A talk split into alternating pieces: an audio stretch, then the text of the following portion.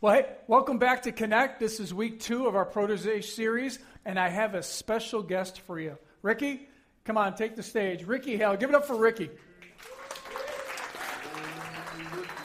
Ricky's going to be a part of the teaching team. Uh, Lucas has been obviously part of the teaching team now uh, for the last year or, or, almost a year. And, and he will periodically show his face, right? Lucas, periodically show your face. He's saying no. Yeah, I'm sure he will he loves he loves teaching as well. But Ricky, uh, we've been t- I've been talking with Ricky now for boy a few months about teaching, about being involved. What's his heart, you know, for being uh, involved at Connect? And he's been involved in a lot of different areas and stuff. But one of the things was teaching, and so we've dialogued about that. We've talked a lot about it. And so a few weeks ago, he started joining us in our telecons, our weekly telecons, as we get together with the Bozeman campus and there's four or five of us to get together. We talk about the messages, we talk about the series, we line out the outlines, and, and so we're teaching. If you don't know, we're one campus in two locations. Bozeman has a connect, and now Great Falls has a connect, and so we're one church in two locations. We teach the same material at both places. We work on it. We collaborate together, and it's really a, a great thing. It, it's nice to work in a group uh, atmosphere like that because a lot of thoughts come up, and, and really everybody brings something different to the table. So, this is Ricky's first week to be able to enjoy uh, being a part of what we have going on here. So, um, yeah, so you'll see Ricky here uh, the next the next few weeks and going in the next few months. So it'll be a lot of fun. But we did start our protege series last week, and the first person that we focused on was Peter. And we learned that uh, Peter, Jesus could see in Peter what Peter could not see in himself.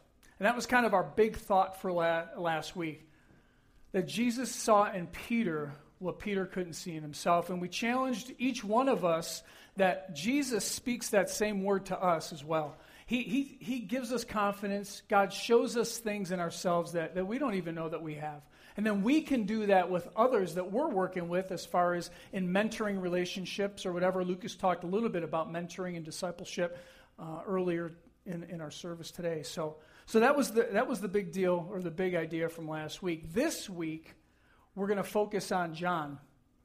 And John is an interesting disciple. I got to tell you, I didn't know really a lot about the ins and outs of how Jesus really related to these disciples until we, until we start studying it out and start looking at it. And so, John, it's a really interesting, interesting uh, person from the Bible, John is. But before we get there, I, I, just got a quick story for you. You know, Gene and I have been traveling back and forth to Bozeman over the last year and a half or so. And I remember this one particular trip down to Bozeman. It was probably it was probably two years ago now, almost. And we were downtown, and if you've ever been to Bozeman, there's Main Street that's called Main Street. They got a lot of great shop and a, got a lot of great places to eat and stuff down there. And so we're on the side of the road, parked there in one of the parking spots, and we were in shopping or eating. I can't remember exactly where. And we were in between two signals. We were maybe three quarters of the way down, going, I believe it was east. And I'm parked off in a parking spot. Well, we get done doing whatever we were doing, and we all jump in the vehicle. And uh, I start up the car. I put my blinker on to pull out into traffic, and I look in my rearview mirror, and I see the signal, and uh, think it was it was red, but there was a, a truck, not a semi, but just a truck pulling a trailer uh, beyond that, and and you know it looked to me like he was slowing down and stuff. So I put on my blinker and I pull out. Well, as I pull out, all of a sudden I hear this horn just going at it. And I'm like, what is going on? You know, and it was nice. So we had our windows rolled down. All of a sudden, I hear this guy yelling at me because then I look in my rearview mirror, right? And the truck, it wasn't like right on me, but the truck's there. And I'm like, oh no, what's going on? So I had pulled out, and he thought I pulled out right in front of him, you know, and so he's doing the horn. All of a sudden, he starts yelling out his window.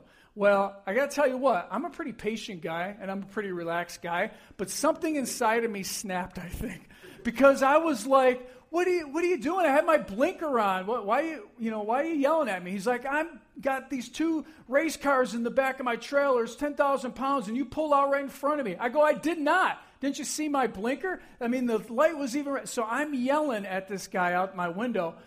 and I see the people on the side of the road, and they're kind of snickering and stuff like that. And we went at it. I wouldn't back down, and he kept yelling at me. Uh, he didn't swear, and I didn't swear, so I thought that was really cool. So I chalked that one up. But man, I, I, I snapped. I don't know what it was. And I tell you, the funniest thing about the whole story is that after everything was said and done, because I told you that we were in between signals there, and when I had pulled out, I looked up, and my signal was red. So I had gotten up to the signal, but then all of this chaos starts happening. So here, I'm at the signal with this guy yelling back and forth out the window.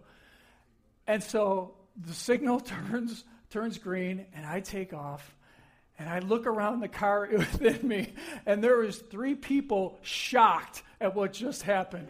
Everybody's looking at me like, "What happened to you? What were you? I can't believe that you just went off on that guy." And I'm like, "What?" I'm still like kind of defending myself. I'm like, "I put my blinker on and I pulled out. What's what's that guy talking about?"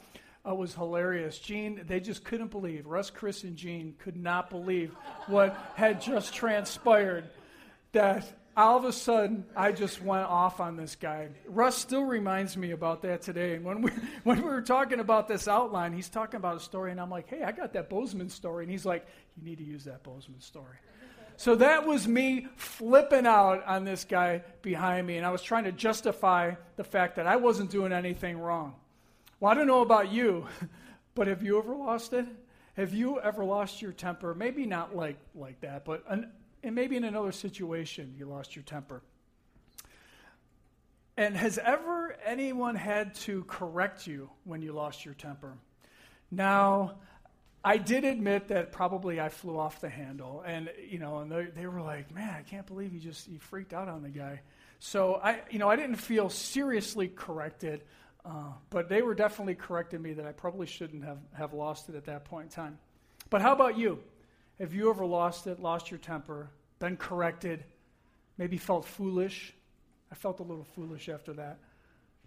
We're going to find out today that, uh, that John has kind of a similar relationship with Jesus as far as uh, maybe flying off the handle a little bit and then uh, we'll find out what Jesus has to say to John. So turn with me into Mark chapter 3. That's where we're going to start today. And if you've been doing the God of Words Speak devotional that we've been doing since the beginning of the year, you read Mark chapter 3 this last week. So, Mark chapter 3, we're starting in verse 13. Afterward, Jesus went up on a mountain and called out the ones he wanted to go with him. And they came to him. Then he appointed 12 of them and called them apostles. So obviously, there was a large group here. You know, we hear many times that Jesus uh, picked 12 or chose 12, but there was another larger group of about 70 that kind of followed him all around, and then there was a large group of 500 that ended up joining his posse. Uh, but here we see that, you know, there's a group, and he calls out the 12. They were to accompany him, and he would send them out to preach and give them authority to cast out demons. Now, I just want to make a side note real quick. So they had authority to cast out demons, and what's really interesting is next week we're going to we're going to uh, talk about Mary of Magdala, and I did not realize this. I, I probably had read over this several times, but Mary of Magdala had seven demons cast out of her. So it's really interesting that, you know, we're, reading here the, that they have authority to cast out demons, and then we'll find out, we'll talk next week about Mary, that she was probably one of the ones that, that came across the apostles. So back to the verses. These are the 12 he chose Simon, who he named Peter, and we talked about that last week, James and John, we're going to talk about John today, the sons of Zebedee. But listen to this Jesus nicknamed them the sons of thunder.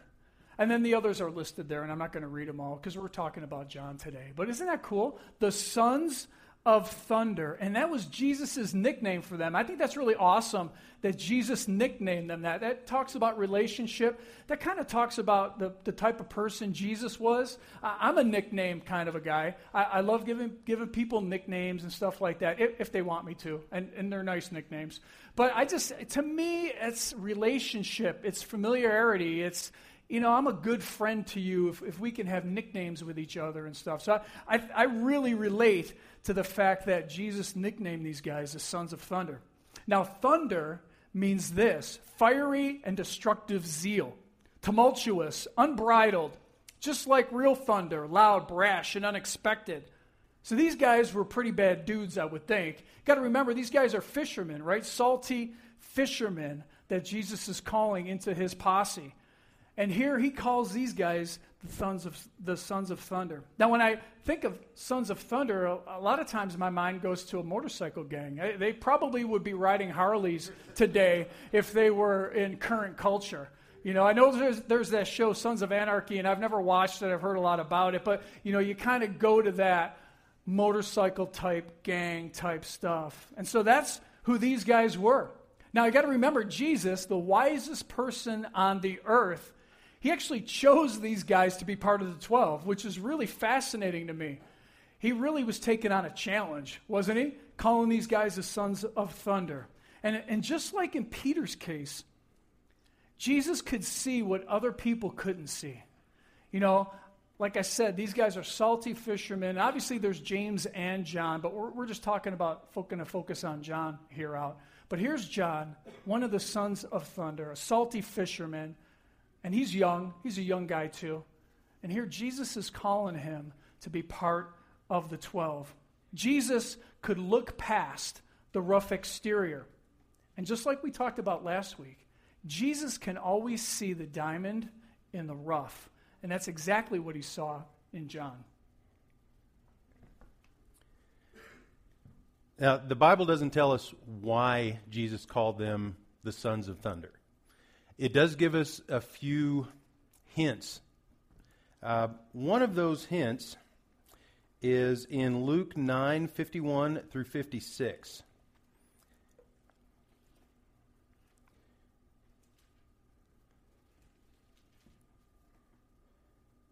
And let me get back to that because my phone just did something really awesome. Okay, as time drew near for him to ascend to heaven, Jesus resolutely set out for Jerusalem. He sent messengers ahead to a Samaritan village to prepare for his arrival. But the people of the village did not welcome Jesus because he was on his way to Jerusalem. Now, one of the reasons that they didn't welcome him is because this was a Samaritan village. And the Samaritans, or Samaritans and the Jews did not get along with each other at all. So you didn't see a lot of Jewish people taking hikes around Samaritan villages. You didn't see them walking through waving to people saying, "Hey, how you doing?" because they'd probably be beaten up and kicked out of town. So this was uh, you know, these guys weren't really happy that Jesus was uh, they liked that he was coming through because everyone knew who he was. But they didn't like the fact that he was coming through on his way to Jerusalem. That just wasn't a place that they were really fond of. When James and John saw this, they said to Jesus, Lord, should we call down fire from heaven to burn them up? But Jesus turned and rebuked them. So they went on to another village. So you can kind of get an idea about why the sons of thunder thing came up. I mean, John's first reaction to people not being really happy about Jesus coming through their village was okay, we will just call on fire from heaven burn them up, they'll be completely gone. We won't have to worry about these people anymore. That was his solution. So Jesus rebuked them. The Bible uses the word rebuke. And the word rebuke means to admonish, to reprove or correct firmly and sharply, but not necessarily harshly. Have you ever been rebuked? Has anybody is anybody ever had to say hey, what you're thinking, what you're doing, what you're saying, that, that's, that's not cool. Um, if you're anything like me, your first reaction to a rebuke is probably not the right reaction to a rebuke. you know, you're being corrected, you're being reproved. Yeah, that, that doesn't really work for me most of the time. Now, later, I'll kind of go, oh, okay, well, yeah. I, but in the heat of the moment, when somebody says, hey, that was not for you to say or do, yeah, not, not really a fan of that. Um, in fact, when I was younger, Um, if you can imagine this, I've not always been the pillar of patience, grace, and mercy that you see before you today. there have been times that I have, may have been a tad bit overzealous about things. And I was at church. Um, we had a men's group that met on Wednesday nights at 9 o'clock after the youth dispersed. And one of the guys in the men's group, I as I was going into church, I noticed he was standing outside the pastor's office where we had our, our men's group. He was standing out there smoking. Now, in my younger days, I picked whatever I wanted to pick and said, that is really, really wrong, and they shouldn't even be around church if they're doing that. Again, not the pillar of patience, grace, and mercy that you see before you today. So I see this guy standing outside the pastor's office smoking. We get into the uh, the men's group into the pastor's office, and something happened to come up, and someone mentioned something about it, and uh, I said, "Well, yeah. I mean, if if if you can't keep from smoking while you're at church, I mean, you've got a real problem." And the pastor looks at me because I made this guy feel like this big, and I shouldn't have. But the pastor looks at me and he goes, Huh, who called you to be the Holy Spirit today? and uh, my first reaction to that was, well, wait a minute, I'm, I'm not the guy doing something wrong. Why are you, why are you on me? So, uh, you know, it, and the way he brought it across, of course, I deserved it, but the way he brought it across, it felt kind of it, it wasn't really a loving reproach. It wasn't something that I was like, oh, you know, he loves me. It's why he said it. So it's, you know, those corrections, those rebukes, they don't always seem all that loving. And I'm wondering if when Jesus rebuked the sons of thunder, I'm wondering if they felt that it was a little bit too unloving. So John calls down or wants to call down fire from heaven right? Well, let, us take a look at another story, and this one's this one's good too. In Mark chapter nine, starting at verse thirty-eight, we see this. John said to Jesus, "Teacher." We saw someone using your name to cast out demons, but we told them to stop because he wasn't in our group. Well, that's not going to go over too well with Jesus, I don't think. So let, let's see what Jesus says. He said, Don't stop them, Jesus said. No one who performs a miracle in my name will soon be able to speak evil of me. And here's the key right here anyone who is not against us is for us. I love that way that Jesus has kind of brought that in. Anyone who's not against us is for us. And so here we see John going off half cocked again, the fact that he was way off base. I mean, people were being healed, people were having demons taken out of them, and all these great things, these miracles were happening. But what John was concerned with is, is saving the brand name, right? You know, hey, these people aren't part of the Jesus group. You know, we're the, kind of the insiders. We got Jesus's ears, so you know we're Jesus's posse. We're the Jesus group. So if you're not in the Jesus group, then you can't you can't be doing any of that kind of stuff. He was concerned really with somebody else being a little more successful or maybe getting a little more PR than, than he was with his group of insiders. You know, it kind of makes me think of, of sometimes in Christian circles, Christian circles can be the can get into that same thing. And I'm not here to bash the Christian church at large at all, but I'm just here kind of to make a point that we need to really watch how we filter what we see and what we say through the lens of Jesus, not through the lens of me or through the lens of you. You know, I'm sure there's you've had experiences in your lives where Christians got maybe a little self-righteous and they said, "Well, if they're not part of our group, then they're then they're not doing what they need to be doing in the kingdom of God." Now, I, I make make it a point to go to the Wednesday pastor's prayer lunch. I don't know if many of you know that that exists, but there's a group in town of pastors that get together every Wednesday. And last year, with, you know, with me changing jobs and then and being bivocational here at Connect, and then finally being full time at Connect last fall, Uh, I just didn't have time to make that a priority in my life every week. But this year, going forward, I said I want to make that a priority. And so I've made it the you know four or five times this year after they did the restart. And I want to tell you that there are a lot of pastors in this town that have a heart of unity to bring the churches together and to really be a force for the kingdom of God here in Great Falls. And that really encourages me. I've made a lot of great connections over the last couple months of the year, meeting with pastors, and, many of them I knew just through the years that I've been around in leadership in the city, but I didn't really know them very well. But now I'm getting to see their heart and what their heart is for the city. And it's really encouraging. So I guess a prayer request would be pray for the pastors of the city. Specifically, that we would be unified in working with each other, in, in going and meeting the needs of the city, and reaching out to the lost, the unchurched, and the dechurched of this city. Because there are thousands and thousands and thousands of people that don't know Jesus. And it's our job as Christians to reach out to that group of people, that segment of our population here in Great Falls. It's not about our brand, it's not about Connect or New City or Harvest. It's about Jesus and bringing Jesus' healing power into the lives of people that live here. So, back to our, and you can amen that all day long.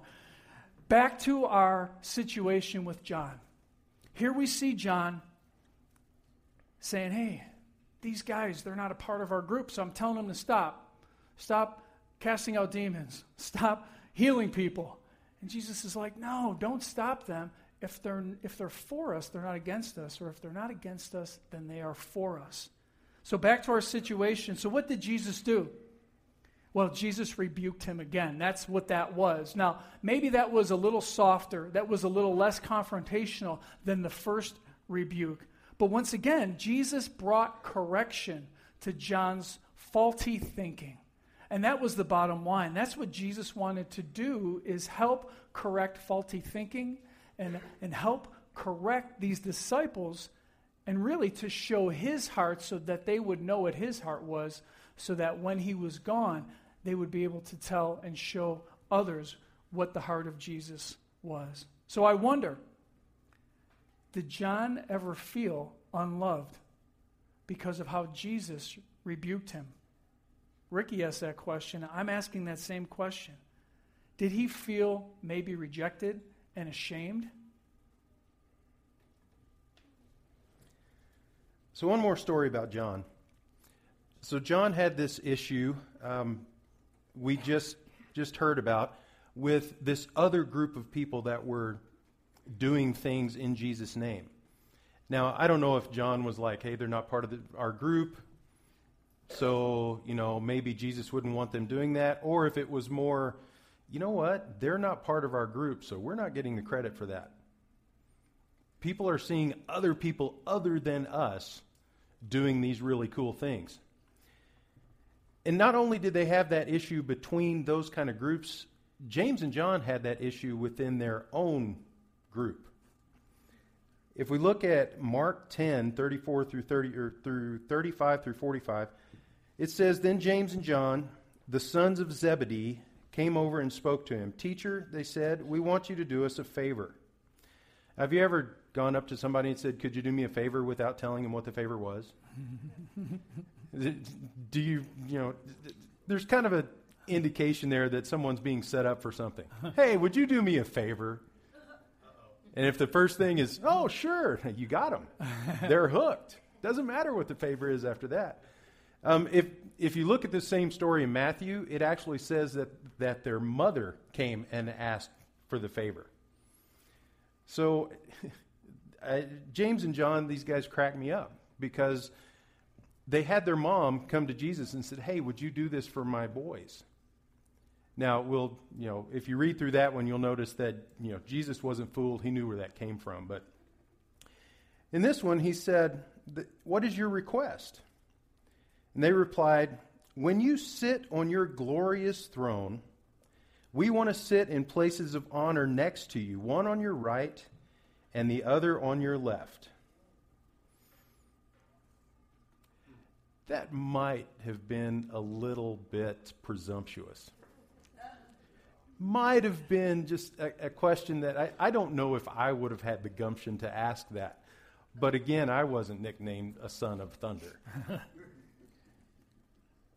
so they're asking this for all eternity. Hey, can we sit at your right and your left? Because we know that when you get to heaven, you're going to sit in this awesome place of honor and the entire universe is going to worship you. We'd like to be sitting on either side. We think that'd be a good thing. so Jesus responded. It says, But Jesus said to them, You don't know what you're asking. Are you able to drink from the bitter cup of suffering I am about to drink? Are you able to be baptized with the baptism of suffering I must be baptized with? Jesus is asking these guys, Do you have a clue what you're asking me?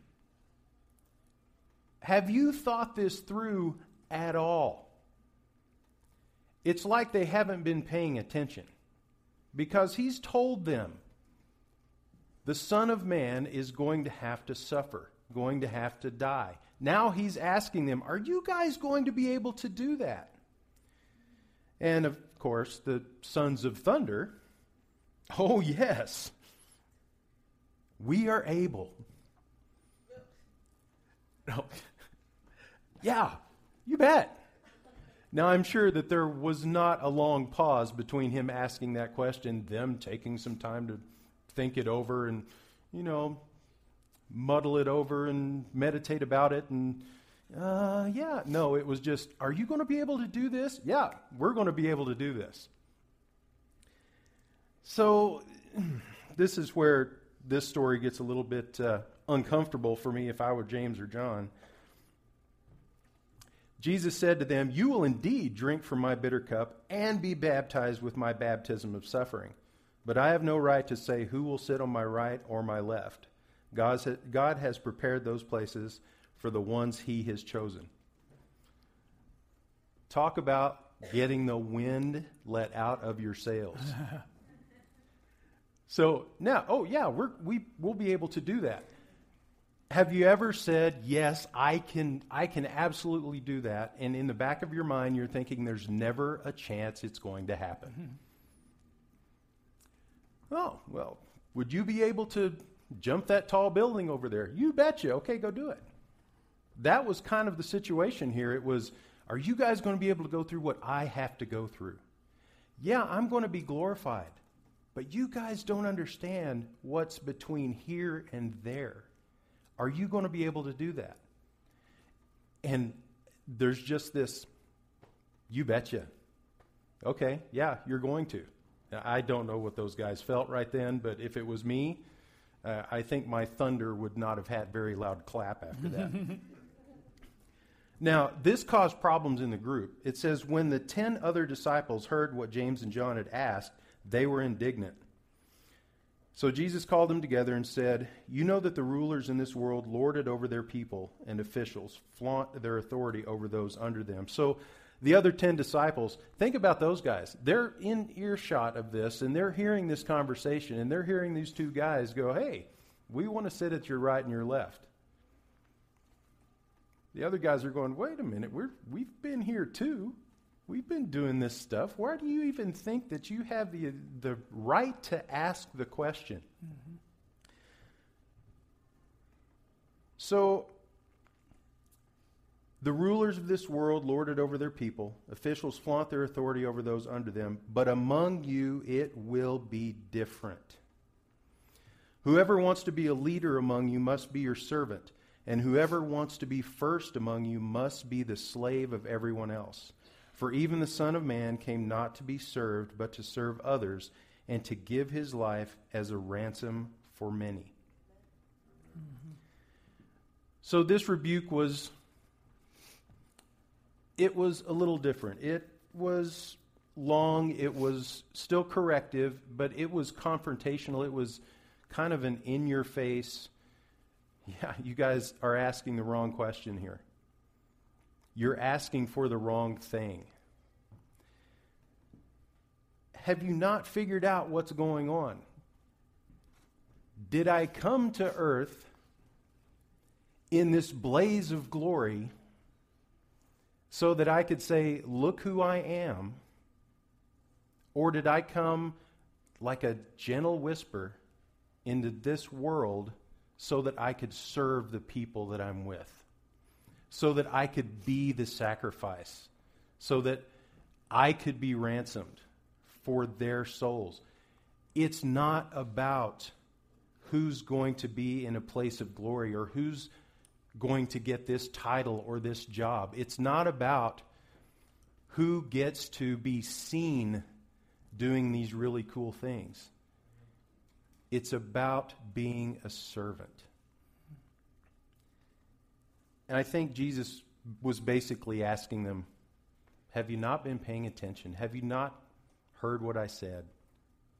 Have you seriously not figured this out yet? So I'll ask the question again How did John feel about being rebuked by Jesus over and over and over and over again? These are just three stories. There's more that we can read or focus on, but I think, I think this gives you a really good picture as to how John was. He was young. And his interaction with Jesus and what Jesus really wanted to speak into his life. But did John feel rejected? Did he feel ashamed? Did he maybe feel unloved? These are all great questions. And I'm so glad that he was able to write the Gospel of John and that we have that document to read so that we could see another insight as to what John thought some 50 years later after a lot of these examples took place. Because the Gospel of John was written around 85 to 90 AD. And this was taking place around 30, 33, somewhere, somewhere around there. So it was quite a few years later, John writes the Gospel of John. And we've already talked about this verse today.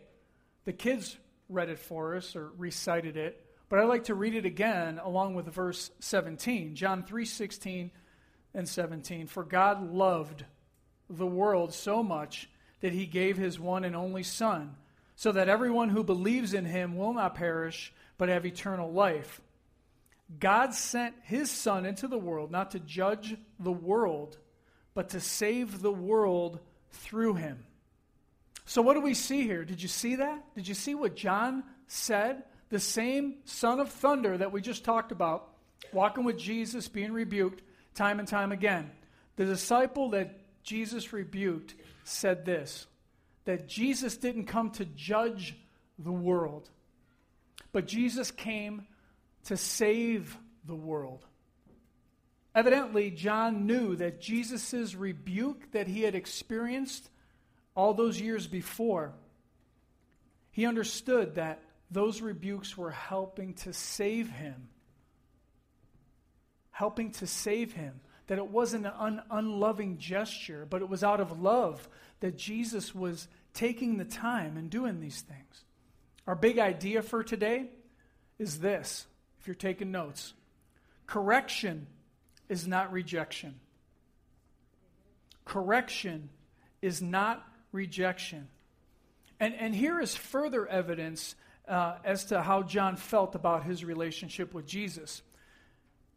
Whenever John wrote about himself in the Gospel of John, he didn't refer to himself as I or John, and a lot of the other Bible writers do.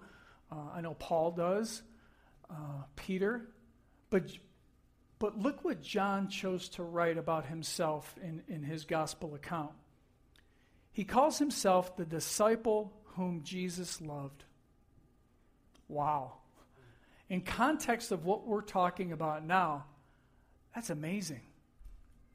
I always thought it was a little bit braggadocious that he said that. The, the disciple that Jesus loved, John, he loved all the disciples. Why are you just calling yourself out?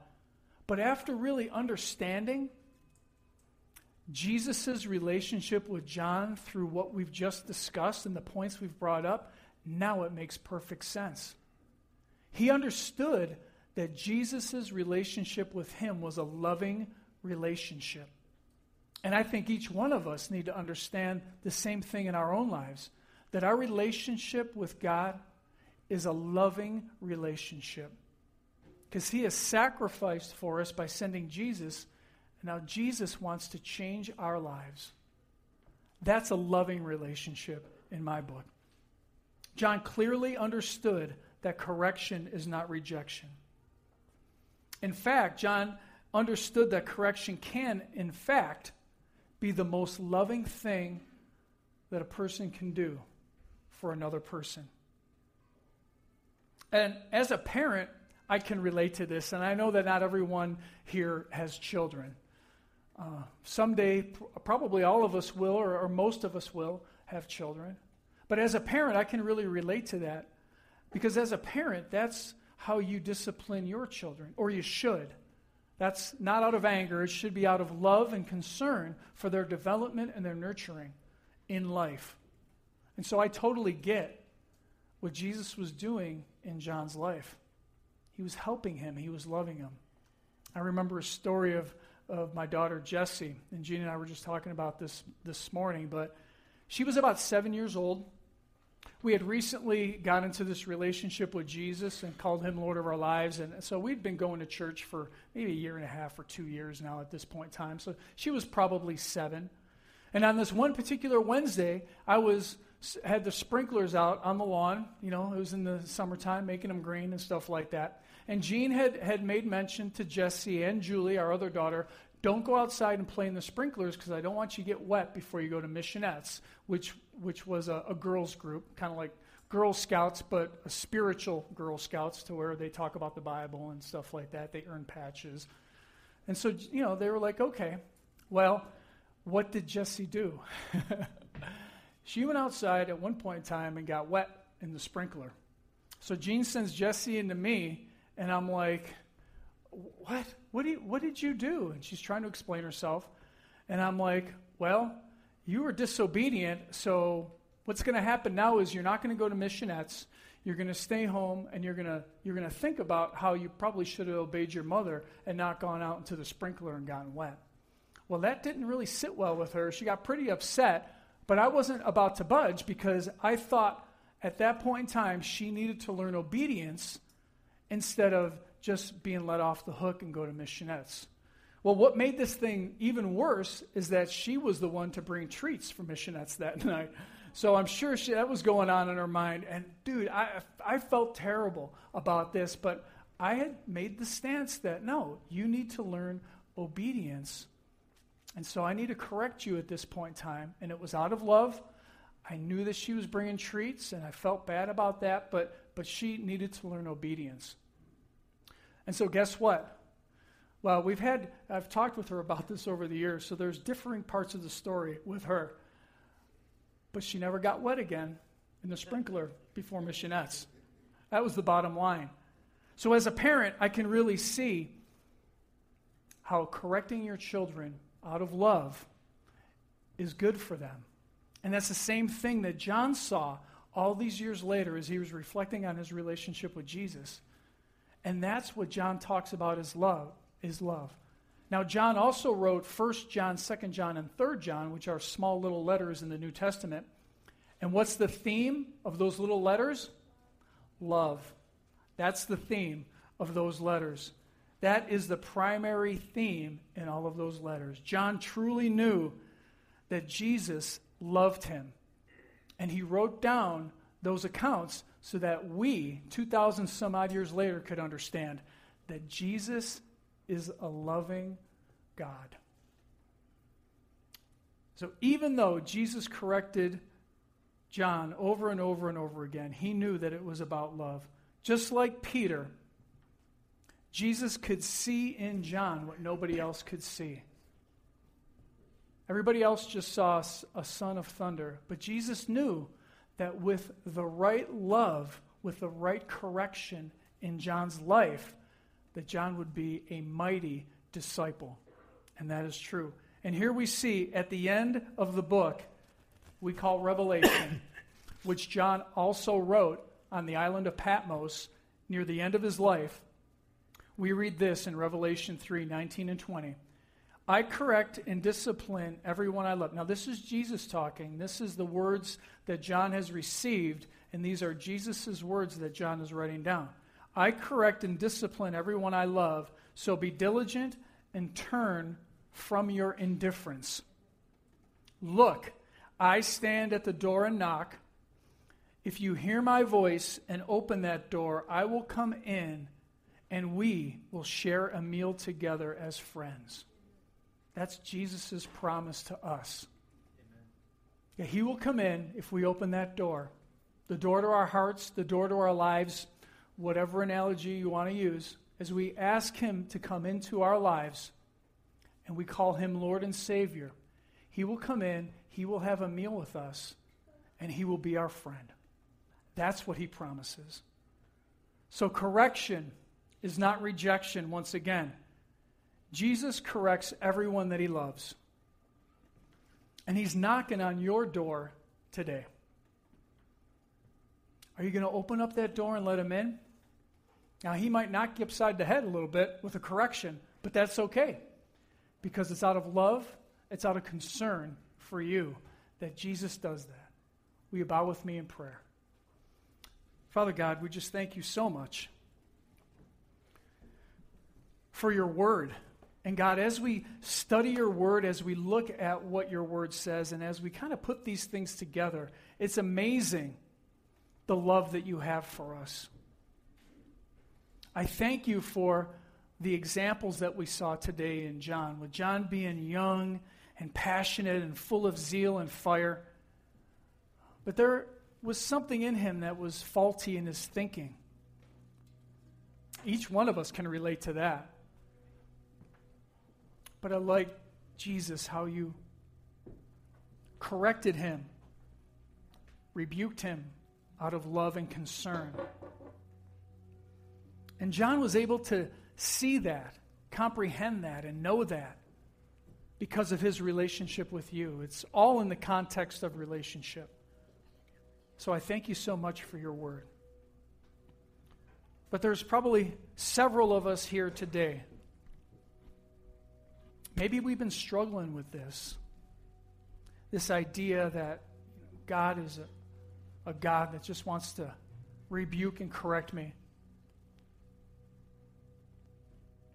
Or maybe we've been, maybe we've seen that example in our earthly fathers or parents. That it was just a bunch of correction and it was harsh at times. God, you know our individual situations. I pray right now that you'd speak to our hearts, speak to our minds. Let us know, each one of us, that you only have our best interest at heart, that you are a God of love, that you don't want to correct us just for correction's sake, but you know that as we are obedient to you, as we change different aspects of our lives, that it is only for good. You are a good, good Father. You have our best interest in mind and at heart. Every time. Every time. Speak to us right now, I pray. As we're bowed in His presence, as we reflect on these truths that we've learned from God's Word, I want to ask you a question. With no one else looking around, is that you today? Do you need to surrender your life to Jesus? Maybe this is the first time you've been asked this question. Or maybe this is the first time you're ready to say yes. Maybe you've heard this call before, but something has always said no, or you've always said no, but today you're ready to say yes. Or maybe you've asked Him into your life before and you've asked Him to change, but life's circumstances had just become too difficult for you, and so you walked away. If that's you in either case, will you raise your hand so I can pray with you when no one else is looking around? Thank you. Thank you. There are several of us here today that are responding to this message in our lives. Father God, I thank you for those that are committing their lives to you right now.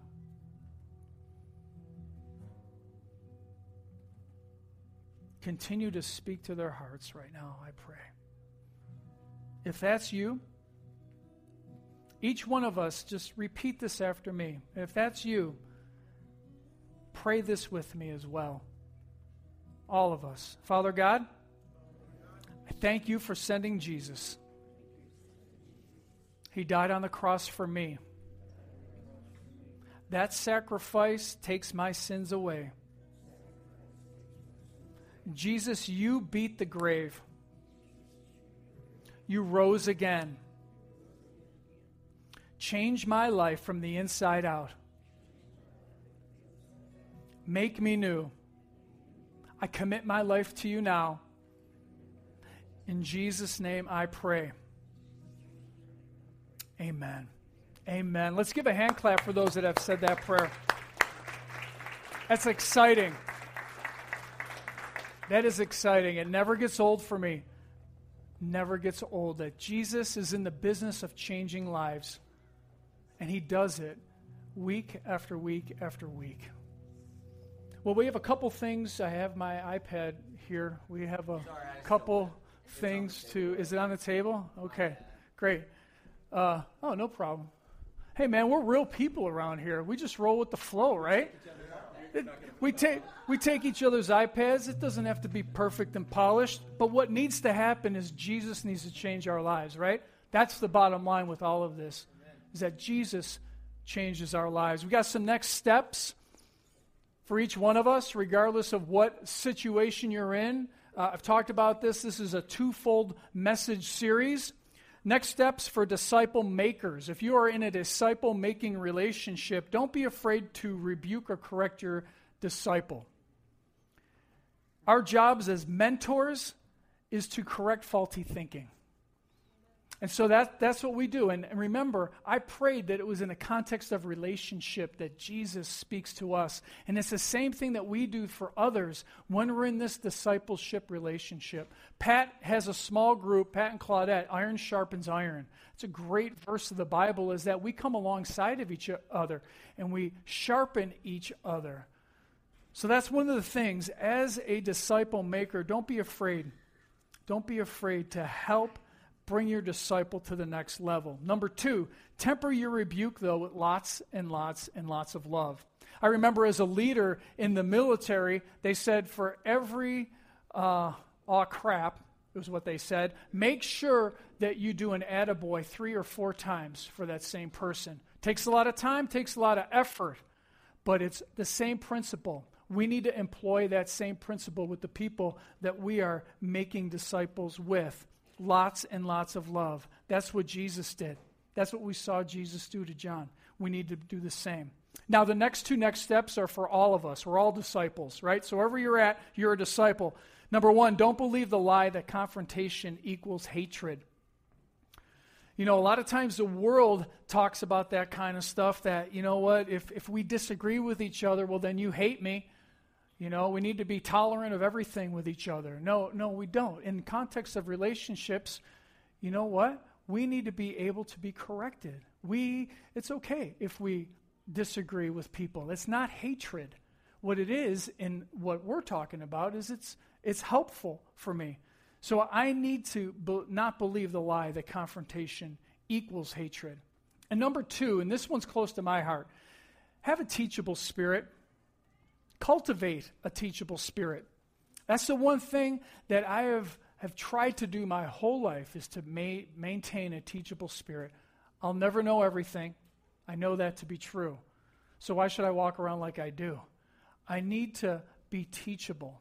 Each one of us does. God wants to show us new things. He wants to teach us new things each and every day. Let's cultivate a teachable spirit.